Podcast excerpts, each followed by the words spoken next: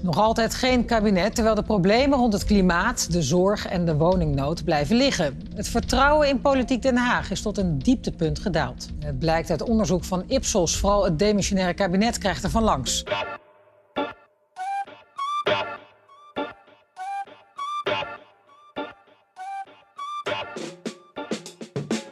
Het vertrouwen van Nederland in de politiek daalt.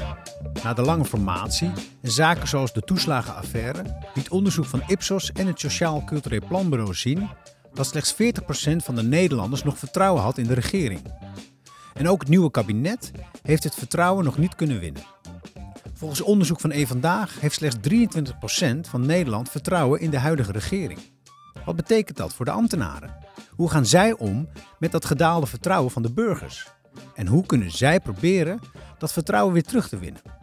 Ik ben Harmer van der Veen en in deze podcastserie Tussen publiek en politiek onderzoek ik elke aflevering een belangrijk thema dat speelt op het snijvlak tussen overheid en samenleving.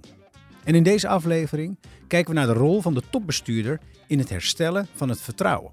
En dat doe ik samen met Michelle Blom. Mijn functie is uh, directeur-generaal voor uh, Rijkswaterstaat. Directeur-generaal, uh, topambtenaar zeggen mensen dan wel eens. Voel jij je daar prettig bij als, als je zo wordt betiteld? Nou ja, ik heb daar zelf niet zoveel mee. Dus zo, zo, voel ik mezelf niet. Ik, ben, ik probeer leiding te geven, of ik geef leiding aan RWS. En vanuit die rol heb je natuurlijk een bepaalde positie. en dat noemen mensen topambtenaar. Ja, precies. Maar je bent gewoon, gewoon de baas. Ja, eigenlijk als het een bedrijf was, zou je zeker de CEO zijn. Ik ben de CEO. Ja, ja, dat is het, ja. ja. En ik spreek daarnaast ook met Kim Putters, die tijdens de opname van deze podcast nog directeur was van het Sociaal Cultureel Planbureau. Nou, ik ben directeur van het Sociaal en Cultureel Planbureau. Uh, en uh, ja, wij onderzoeken hoe het met Nederland en de Nederlanders gaat, zeg ik altijd heel, uh, heel huiselijk. Dus eigenlijk op alle vlakken van het dagelijks leven proberen wij de overheid inzichten te geven over wat zich in de samenleving afspeelt.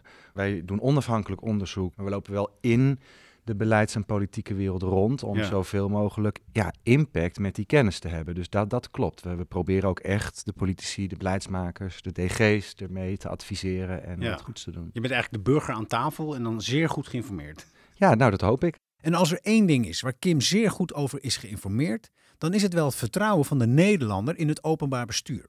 Ik vraag Kim om daar meer over te vertellen. Nou, misschien dat het wel als eerste goed is om te zeggen dat Nederland best wel een, een hoog vertrouwenssamenleving is. Dus als je het internationaal vergelijkt, dan hebben Nederlanders toch het meeste vertrouwen in de instituties, ook in de politiek, uh, maar ook in de economie, in het bedrijfsleven. Um, tegelijkertijd is er wel wat aan de hand. Um, uh, wij zien dat uh, ja, aan het begin van de coronacrisis bijvoorbeeld, steeg het vertrouwen zelfs heel erg in, in, in de regering, in de overheid. Hè? Ja. Dat, dat virus overkwam ons en we wilden er samen de schouders onder zetten. Dus we gingen ook onze overheid daarin steunen. Maar weet je wat eigenlijk een veel belangrijkere discussie is? Want vertrouwen is een best wel lastig begrip. Het gaat voor de overheid eigenlijk om het zijn van een betrouwbare overheid. En dan zie je wel uiteindelijk of burgers jou willen vertrouwen. Maar je moet gewoon je werk goed doen. Het moet betrouwbaar zijn. Mensen moeten kunnen weten waar ze op rekenen. En ik denk dus dat in het afgelopen jaar, niet alleen corona, maar juist ook met de toeslagenaffaire, uh, mensen die in regelgeving vastlopen in het sociaal domein bijvoorbeeld, dat die optelsom voor mensen het gevoel heeft gegeven is die overheid eigenlijk wel altijd betrouwbaar? En dat is wel risicovol, want daar kun je als overheid wel aan werken. Je kunt beter betrouwbaar willen zijn dan alsmaar bezig zijn met vertrouwen. Naast ambtenaar zijn Kim en Michelle natuurlijk ook gewoon burgers, net als ik. En als burger komen ook zij in aanraking met de overheid en hebben ze dus ook hun eigen ervaringen. Ik vraag ze dan ook wanneer hun eigen vertrouwen voor het laatst is geschaad door die overheid. Ja, ik heb ook best wel veel vertrouwen in de overheid. Overigens ben ik ook wel het afgelopen jaar natuurlijk geschokt door dingen die er bijvoorbeeld rond de toeslagenaffaire naar boven zijn gekomen. Dat doet natuurlijk ook zelf, en ik denk ook met heel veel collega's binnen de Rijksdienst, doet dat wel iets van, hé, hey, wat is hier aan de hand? Dus daar ben ik wel geschokt door geweest. Maar als het echt persoonlijk als burger, ik ben een best wel tevreden mens. Uh, ja. En ook best wel blij dat ik in een land als Nederland leef, dus uh, met, met een overheid die we hebben. Ja. Ben jij een tevreden mens, net als Kim? Ja, ik ben wel tevreden. En ik zit ook natuurlijk, terwijl je die vraag aan Kim stelt, voor mezelf na te denken. Waar ben ik nou teleurgesteld geraakt in die overheid de afgelopen ja, periode? Ik zag je al denken, ja. En uh, Ja, dan moet ik toch wel heel hard nadenken. En tegelijkertijd, hè, ja, ik bedoel, ik leef ook in dit land, dus ik merk ook dat daar natuurlijk de nodige vragen over worden gesteld. Voel jij je ook allebei tegelijk? Ben je en burger en ambtenaar? Nou, op de eerste plaats ben ik vooral mezelf. Precies. En dat is uh, Michelle Blom. En ik heb heel veel rollen. Hè. Uh, dus ik, ik, ik ben natuurlijk ook gewoon uh, participerend burger in de Ja. samenleving. Maar als ik je dus als, als Michelle aanspreek, Ja. dan ben je dus, net als jij mij kan aanspreken Ja. op, op, op Harmon, dan zijn we dus gewoon met z'n drieën gewoon een burger. Ja. En hoe kijk je dan naar, eh, naar de overheid? Ja, dan, dan, en dan kijk ik ook vooral naar de berichtgeving van de afgelopen periode. Nou, Kim verwees er ook al naar. Eh, als je dan ziet wat er gebeurt en gebeurd is in zo'n eh, toeslagenaffaire, ja, dan, dan schrik ik daar natuurlijk ook van. Ja. En dan denk ik vanuit mijn rol, oké, als eh, DG van Rijkswaterstaat, Ja. Wat kan ik doen vanuit mijn rol om dat vertrouwen, hè, om dat eh, te herwinnen of, of die betrouwbaarheid hè, te verbeteren waar, Ja. dat, waar dat kan. Dus zo doet je dat pijn dan als je dat... Want die, die, die Ja, affaire, ja, Ja. die Ja, affaire is ook pijnlijk en het, het is verschrikkelijk. Nou, Maar weet doet het je ook pijn omdat het, het gaat ook over een beetje over jullie, letterlijk over jullie ambt. En Nee, over de het kunst ambt van het ambt bijna. En, en, over, en over je collega's. Ja, hè, waarvan je weet, hè, niemand eh, eh, hè, van mijn collega's staat 's ochtends op en die denkt van gut, ik ga nu eens vandaag heel hard werken hè, om zoiets te doen als wat er in de met alle effecten hè, als in de toeslagenaffaire. Nee, dus iedereen doet zijn best, daar ben ik van overtuigd. Maar toch gaat het verkeerd. Ja. En dat is niet alleen de ambtenaar, dat is in het politieke domein gebeurd, bij de rechtspraak is het gebeurd, in het beleidsdomein is het, dus op al die, in al die schakels, hè, daar zijn gewoon, eh, dat is wel duidelijk, fouten gemaakt. Ja, maar Kim dan, hoe kijk je daarnaar? Want dit is natuurlijk een enorm bizar eh, probleem eigenlijk, dat je allemaal met elkaar het goede wil, maar dat het gewoon soms verschrikkelijk mislukt. Wat wij heel vaak zien, is dat er een nogal rationeel beeld is van mensen in de samenleving. Wat bedoel ik daarmee? We maken beleid en dan proberen we het zo in te richten dat mensen ook echt gaan doen wat het beleid wil. Maar dat is natuurlijk niet het redeneren vanuit mensen zelf. Een voorbeeld, ehm, in het sociaal domein eh, wordt er heel veel verwacht van zelfredzaamheid van mensen. Dus wordt ontzettend gestuurd op dat je in eigen verantwoordelijkheid en even vaak nog los van de gedachten hebben mensen wel familieleden om, om zich heen of mensen die hen kunnen helpen. Maar zelfredzaamheid is het doel. Als je dat doet, dan ben je dus eigenlijk aan het proberen om iedereen richting die zelfredzaamheid te sturen. Maar gaat het in de praktijk mis, omdat de randvoorwaarden soms helemaal niet aanwezig zijn voor mensen om het ook te realiseren. Hetzelfde geldt met bijvoorbeeld, en dat is in de toeslagenaffaire ook mede gebeurd, ja, dat je wilt voorkomen dat mensen gaan frauderen. Dus ga je een heel systeem inrichten om dat te voorkomen. Terwijl Ja. er in de dagelijkse werkelijkheid van mensen heel veel anders, andere dingen meespeelt, waarom ze het gedrag vertonen dat ze vertonen. Dus waar wel eens mijn frustratie zit, en ook wel, nou, je vroeg naar eh, waar, waar ben je nou door geschokt, maar ik denk dat we weer even terug moeten naar wat voor soort mensbeeld hanteren we eigenlijk binnen de Rijksoverheid Ja. van burgers. En dat vind ik wel echt belangrijk op dit moment. En, en daarbij kan helpen, denk ik, hè, dat de kennis van de uitvoerder, hè, want wij komen in de praktijk de burgers tegen, hè, Ja. waarin hij dat gedrag vertoont, dat je die ervaring die wij hebben ook heel goed meeneemt. Ik heb een paar voorbeelden. Hè, dus als je ga- uitgaat van de rationaliteit, hè, dan zou je kunnen zeggen, een weggebruiker die heeft zijn beide handen aan het stuur en die rijdt keurig volgens de aangegeven snelheid en die gaat niet met zijn mobiel of iets anders doen Nee. Wij weten, wij merken in de praktijk dat dat niet zo is. Nee. Hè, dat hij wel van alles en nog wat doet. Dus wij, vanuit onze ervaringskennis, weten wij hoe wij onze weginspecteurs daarop moeten inzetten. Die gaan helpen hè, bij dat soort incidenten. Ander voorbeeld. Hè, in de coronatijd hebben heel veel mensen een hond aangeschaft of een kat gekocht of een caravan. Ja. Maar ook een pleziervaartuig. Nou hadden wij kunnen denken vanuit de ratio, die mensen weten allemaal hoe dat moet. Maar wij bij Rijkswaterstaat dachten, dat weten ze vast niet. Dus konden ze Laten een maar- hoos aan, aan slechte kapiteins aan ja, met heel veel deuken dus wat en hebben wij gedaan? In het recreatieseizoen eh, heel veel stewards Ja. bij de sluizen gezet om mensen te helpen van A naar B te komen. Om aan te geven dat de burger is niet rationeel, net als wij dat ook niet zijn. Nou ja, en dat je dus de, de kennis en de ervaring van de uitvoerders kunt gebruiken. Hè, Ja. Naast de kennis van hè, de, eh, mensen en, en planbureaus, maar ook de kennis en ervaring van uitvoerders kunt gebruiken. Om te kijken, maar wat is dat gedrag dan uiteindelijk echt? In deze podcast kan natuurlijk niet de stem van de burger zelf ontbreken. En daarom is onze verslaggever Francis de straat op gegaan in Amsterdam om voorbijgangers te vragen hoe het staat met hun vertrouwen in de overheid. Hi, mag ik jullie misschien wat vragen? Uiteraard. Ik maak een podcast over vertrouwen van Nederland. En ik ben benieuwd over het vertrouwen van Nederland in de overheid. Hebben jullie vertrouwen in de overheid? Is dat genoeg? Ehm, ja, ik vertrouw de overheid wel. Ja. Jazeker, ja. Ik ben blij dat ze het doen. Eh, jawel. Oké, en waarom? Ja, waarom niet? Ik weet er eigenlijk ook te weinig vanaf, denk ik. Nou, omdat ik er zelf niet zoveel verstand van heb. En omdat ik denk dat ehm, op het moment dat ze daar, daar zitten en dan, dan, dan, heb ik, ja, dan denk ik, nou, zij, eh, zij weten wat ze doen. Daar ga ik vanuit. Het gaat, al, gaat altijd goed. Eh, we hebben een heel stelsel voor bedacht. Eh, ik, eh, verschillende mensen, verschillende meningen. Heb jij vertrouwen in de overheid? Nee, Hoe kan dat? omdat ik het vanaf het begin van COVID echt, let, ja, echt letterlijk de week 2, 3 of zo niet meer beleid kon volgen. Eh, de wispelturigheid van, de corona, eh, van het coronabeleid, zeg maar. En welke instanties binnen de overheid wantrouwt u dan, eh, dan het meest? Ja, de, de regering in het algemeen, denk ik. Ja. En wat, wat vind je van de ambtenaren binnen de ambtenarij? Heb jij vertrouwen in hun? Denk je dat zij eerlijk zijn? Daar heb Niet zoveel, nee, dat denk ik Hm, Nou, ik heb er niet, ik heb er niet zoveel Nee. mee. Dus dat vind, ik, dat, nee, dat vind ik een lastige vraag. Maar niet dat ik er dan geen vertrouwen in heb. Maar dat vind ik gewoon moeilijk om daar antwoord op te geven. Ik denk over het algemeen zeker wel. Ja, alleen ze zijn natuurlijk wel gebonden aan allerlei protocollen en richtlijnen. En dat is heel lastig soms. Nou, ik hoorde laatst op BNR dat er eh, ook flink wat topambtenaren ook verzetsgroepjes hebben. Eh, ja, dus, dus ik begin dat vertrouwen, ja, daar begin ik mijn vertrouwen op, eh, op te projecteren, op het verzet. Kim, wat vind je van? Nou, ze kunnen zich aanmelden bij eh, K. Puttersen. Blijkbaar, ja. Ze weten iets wat eh, jullie nog niet weten. Nee, je hoort een paar hele interessante dingen. Ehm, we moeten het begrip vertrouwen ook een beetje uit elkaar trekken. Eh, wij zien dat er een soort algemener pessimisme in Nederland is. Dus eh, sommige, er is een groep mensen die denkt van ja, het gaat de verkeerde kant op met ons land. En daar is ook de overheid mede debet aan. Dus dat is een soort collectiever gevoel. Bewegen we wel de goede kant op. Dat is iets anders. En de meeste mensen overigens zijn redelijk positief. Maar er is een deel van de samenleving die daar negatiever over wordt. Het is iets anders als jij door de overheid eh, onrechtvaardig behandeld bent aan het loket. Of dat je het loket niet eens kunt vinden. Dat je de regels niet meer begrijpt. Dat je eh, altijd eh, een x aantal uren thuishulp had. En helemaal niet meer begrijpt waarom het ineens wegvalt. Dat er slecht gecommuniceerd wordt. Dat is zeg maar het niveau vertrouwen. Naar aanleiding van concrete ervaringen waardoor mensen het vertrouwen kunnen verliezen. En dat is er natuurlijk ook.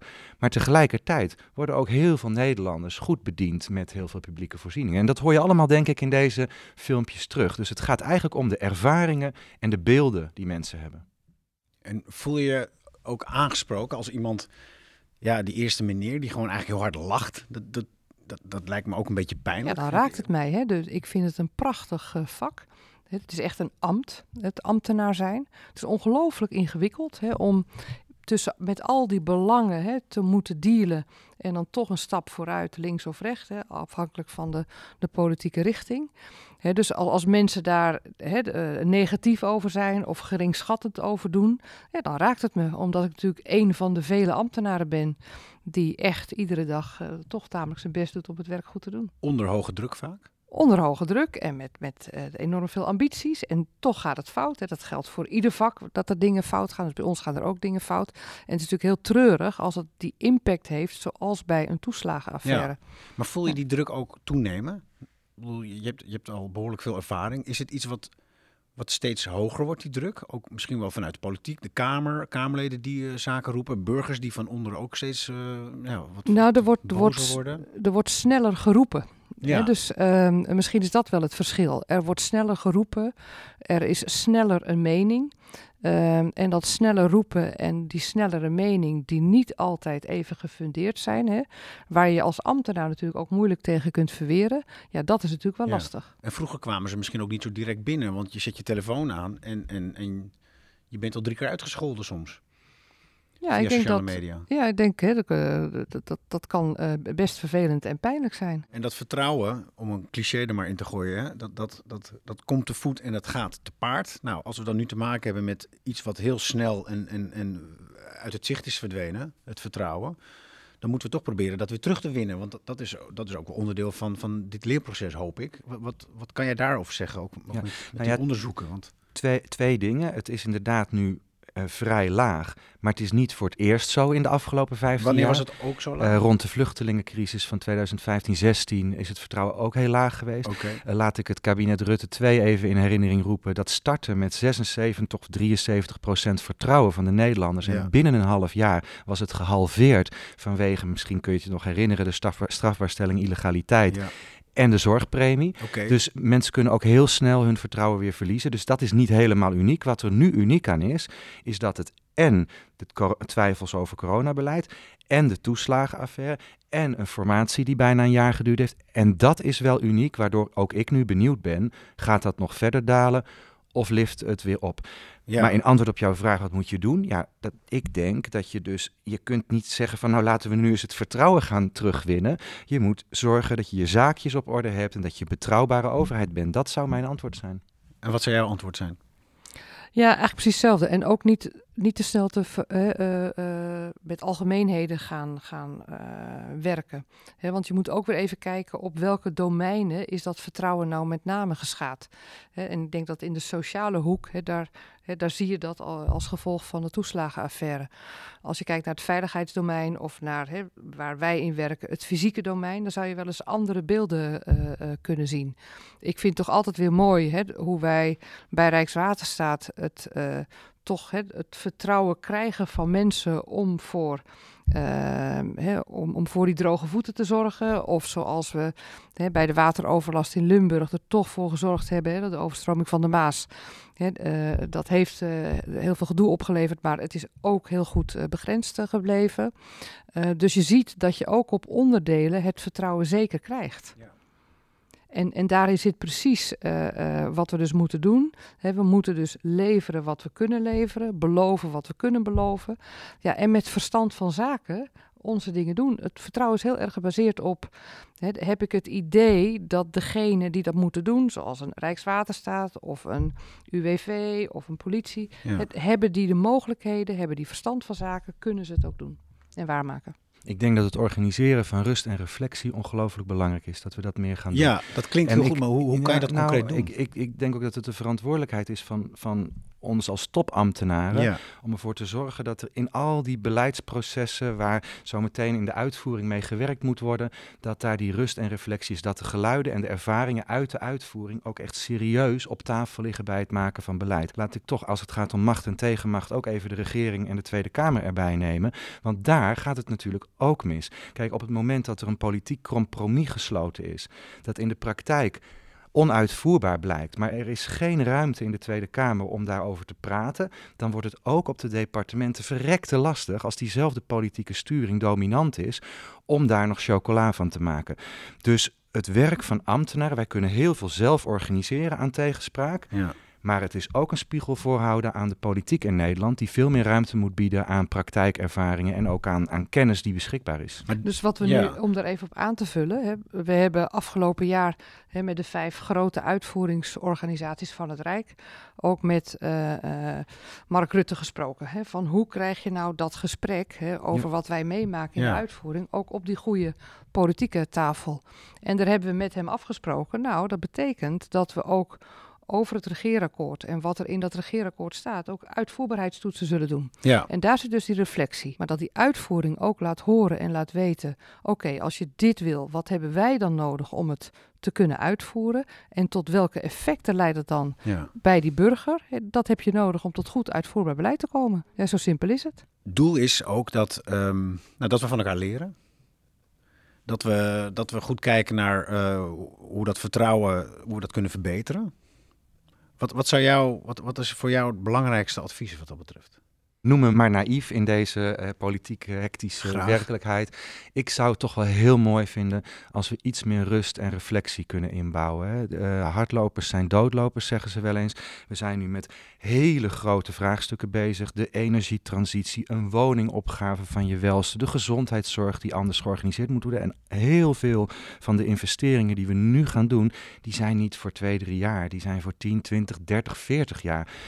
En dan mag je best een beetje ademhalen om iedere keer te toetsen. Kan de uitvoering het aan? Hebben we de laatste inzichten wel gebruikt? Wat vinden de mensen er eigenlijk van? Ja. Moeten we het nog eens een keer bevragen? En ik maak me daar soms zorgen om. Een voorbeeldje, ik denk dat, dus dat geef gratis advies aan de minister De Jonge mee, de woningopgave. Het, het, tuurlijk, het gaat over stenen, locaties en geld, maar het is ook een sociale opgave. Dus kortom, hebben we over 20, 25 jaar gesegregeerde wijken of niet? Kan je kind naar een school van een beetje niveau? Uh, zijn er andere voorzieningen? Is het bereikbaar of niet? Dus ik denk dat je nu die woningopgave ook echt als een sociale opgave voor Nederland moet zien. Nou, dat is een voorbeeldje. En misschien heb je daar net iets meer tijd voor nodig dan met militaire precisie uh, de stenen aan te laten rukken. Maar dus eigenlijk een stap terug en heel diep ademhalen. Nou, ik heb wel een mooi voorbeeld. Uh, hè, want ik denk dat investeringen in het fysieke domein, hè, waar Kim net een voorbeeld van geeft, dat dat enorm een sociale component heeft. Wij werden een aantal jaar geleden gevraagd door het ministerie van Economische Zaken als Rijkswaterstaat om ook mee te helpen met uh, uh, de bouw van windmolens en zonnepanelenparken. Toen heb ik tegen mijn collega gezet van Economische Zaken, nou, wij willen best wel meehelpen, maar dat gaan we echt alleen maar doen als wij dat kunnen doen samen met de omwonenden en de belanghebbenden in die gebieden. Want die, als we die gaan vragen om mee te denken en hun creativiteit ook inzetten, hun kennis en kunde inzetten, dan kan het een succes worden. Betekent wel dat het in de aanvang misschien wat langer duurt en langer lijkt te duren, maar uiteindelijk gaan we het wel realiseren. Dus meer praten met de burger. Nou, vooral ook luisteren. Oh, wat goed, sorry. Uh, ja, luisteren is belangrijker dan praten, ja. Vooral luisteren ja. en horen wat zij hebben in te brengen. En wat ik nu zie, ja. hè, dus wij hebben daar een goed gesprek dus dan over gehad. langer? Nou, het lijkt langer te duren, maar het duurt niet langer, omdat je uiteindelijk ook kunt realiseren. En je gaat dan dingen doen die misschien een beetje anders waren dan je had gedacht omdat je met de inbreng van die burgers ook echt iets gaat doen. Mm -hmm. En dan, hè, dan ziet het er misschien een beetje anders uit, maar uiteindelijk haal je wel je doel. Maar je stelt je ook kwetsbaar op dan. Nou ja, ik vind het, ja, kwetsbaar, kwetsbaar is ook zo'n modewoord. Ik denk, je maakt gewoon gebruik van het vernuft dat in de samenleving is. En dat is echt met vertrouwen aan elkaar van het, aan de toekomst van Nederland werken. En daar heeft niet een ambtenaar het, uh, de, de, de, het privilege in of een politiek het privilege in. Ja. Heeft, het is iets van de hele samenleving. Zo mooi dat je dat zegt, want eigenlijk, ja. eigenlijk zeg je ook, um, we gaan de burger meer vertrouwen. Dus vanuit de overheid ook weer dat vertrouwen teruggeven aan de burger. Ja, weet je, de politiek is van, is van de samenleving en is niet van de Haagse bubbel in Den Haag. En dat is natuurlijk een enorm misverstand. He, die problemen die er zijn, de ambities die er zijn rondom woningen, Ja. energietransitie, landbouw, dat is iets van die hele samenleving. Dat ben jij. En met elkaar moeten we dat proberen vorm te geven. Ja, en onbekend maakt onbemind. Dus het is goed om ook de ambtenaren te leren kennen wat dat betreft. En dat ja, en die ambtenaar moet er ook op uit en Ja. met die burger gaan praten en Ja. gaan luisteren. Ik denk dat het helemaal waar is. Kijk, eh, eh, als je zegt van we moeten samen de problemen oplossen, dat betekent ook dat je niet zomaar kan zeggen, ja, het is van de overheid, die moet het doen. Je,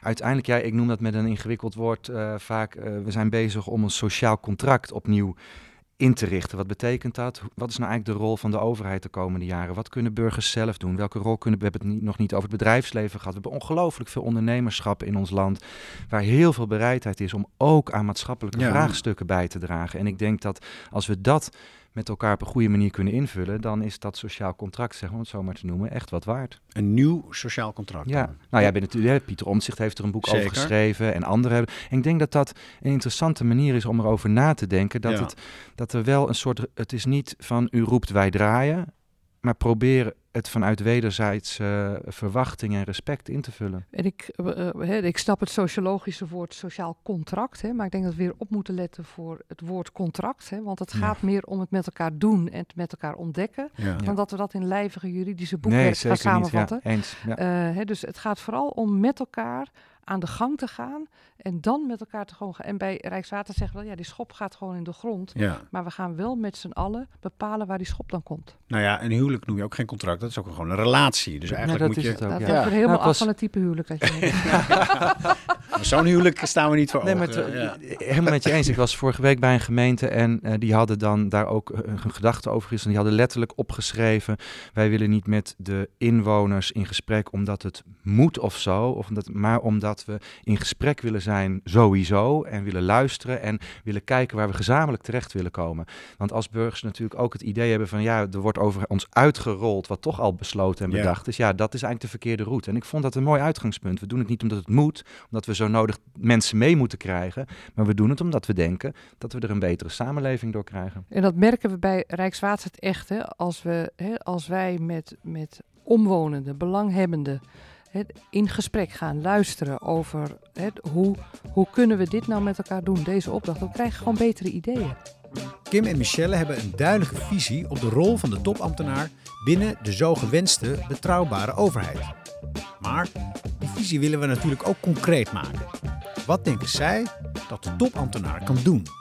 Misschien kan ik aan de hand van een voorbeeld uh, toch weer aangeven wat je ook kunt doen om, uh, om je betrouwbaarheid uh, te tonen. Bij Rijkswaterstaat is onze opdracht om ook wegen aan te leggen of vaarwegen aan te leggen. En we merken dat door allerlei obstakels, uh, noem een stikstof, hè, dat dat langer kan duren, de definitieve besluitvorming, hè, voordat we echt aan de gang kunnen gaan. En dat betekent soms dat mensen bij dit soort projecten die er omheen wonen, heel lang in, in onzekerheid zijn. Ja. Daar kunnen we als Rijkswaterstaat weinig aan doen. Hè. Wij gaan niet over die besluitvorming. Wat we wel kunnen doen, is steeds weer dat contact zoeken met mensen hen ook steeds weer op de hoogte houden. Wat wij bijvoorbeeld doen bij bepaalde wegentrajecten is dat we met die omwonenden dan weer naar dat gebied gaan, hen laten zien wat we doen, wat we ontdekt hebben, wat onze onderzoeken zijn. En zo op die manier toch proberen die, ja, die verwachting die ze van ons kunnen hebben in ieder geval duidelijk te houden. Ja. En dat betekent toch steeds weer je verplaatsen in de ander. Je verplaatsen, stel ik zou daar wonen. En zo moeilijk is dat niet. Hè? We zijn allemaal burger. Stel, ik zou daar wonen. Wat zou ik Wat zou ik dan willen weten? Ja. En dat is eigenlijk de simpele vraag die je misschien uh, steeds moet hebben. Wat als mij dit zou overkomen? Wat zou ik dan hè, redelijkerwijs van die overheid verwachten? En vaak is dat gewoon aandacht, een telefoontje, erheen gaan, uh, luisteren. Ja, als ik het vanuit, uh, misschien mag ik het doen vanuit de rol van kennis en Graag, advies zeker. ambtenaren. En uh, dan, dan denk ik dat ehm, hele, heel concreet we de komende jaren veel vaker, ik ga twee dingen zeggen. In de eerste plaats kennis uit heel verschillende hoeken rond een heel ingewikkeld probleem allemaal op tafel moeten hebben. Dus dat is niet alleen maar wetenschappelijk onderzoek, dat zijn ook ervaringen van burgers, van uitvoeringsorganisaties. Dus we zouden een breed palet aan kennisbronnen moeten hebben als we die woningopgave concreet gaan maken of als we uh, overal warmtepompen in het land gaan plaatsen. Hè. Dus ik denk dat mijn eerste advies zou zijn, voordat je het beleid aftikt in de Tweede Kamer, zorg dat je echt in de breedte de kennis benut die er is. En ik snap dat ministers heel snel willen in het begin. Ja. Maar daar hebben we het al over gehad. Hardlopers kunnen ook vastlopen. Dus dat zou me echt. Ik, doe het. Hè? En wij als planbureaus hebben ook gezegd. We willen aan die voorkant. En dan kom ik bij mijn tweede ja. concrete advies.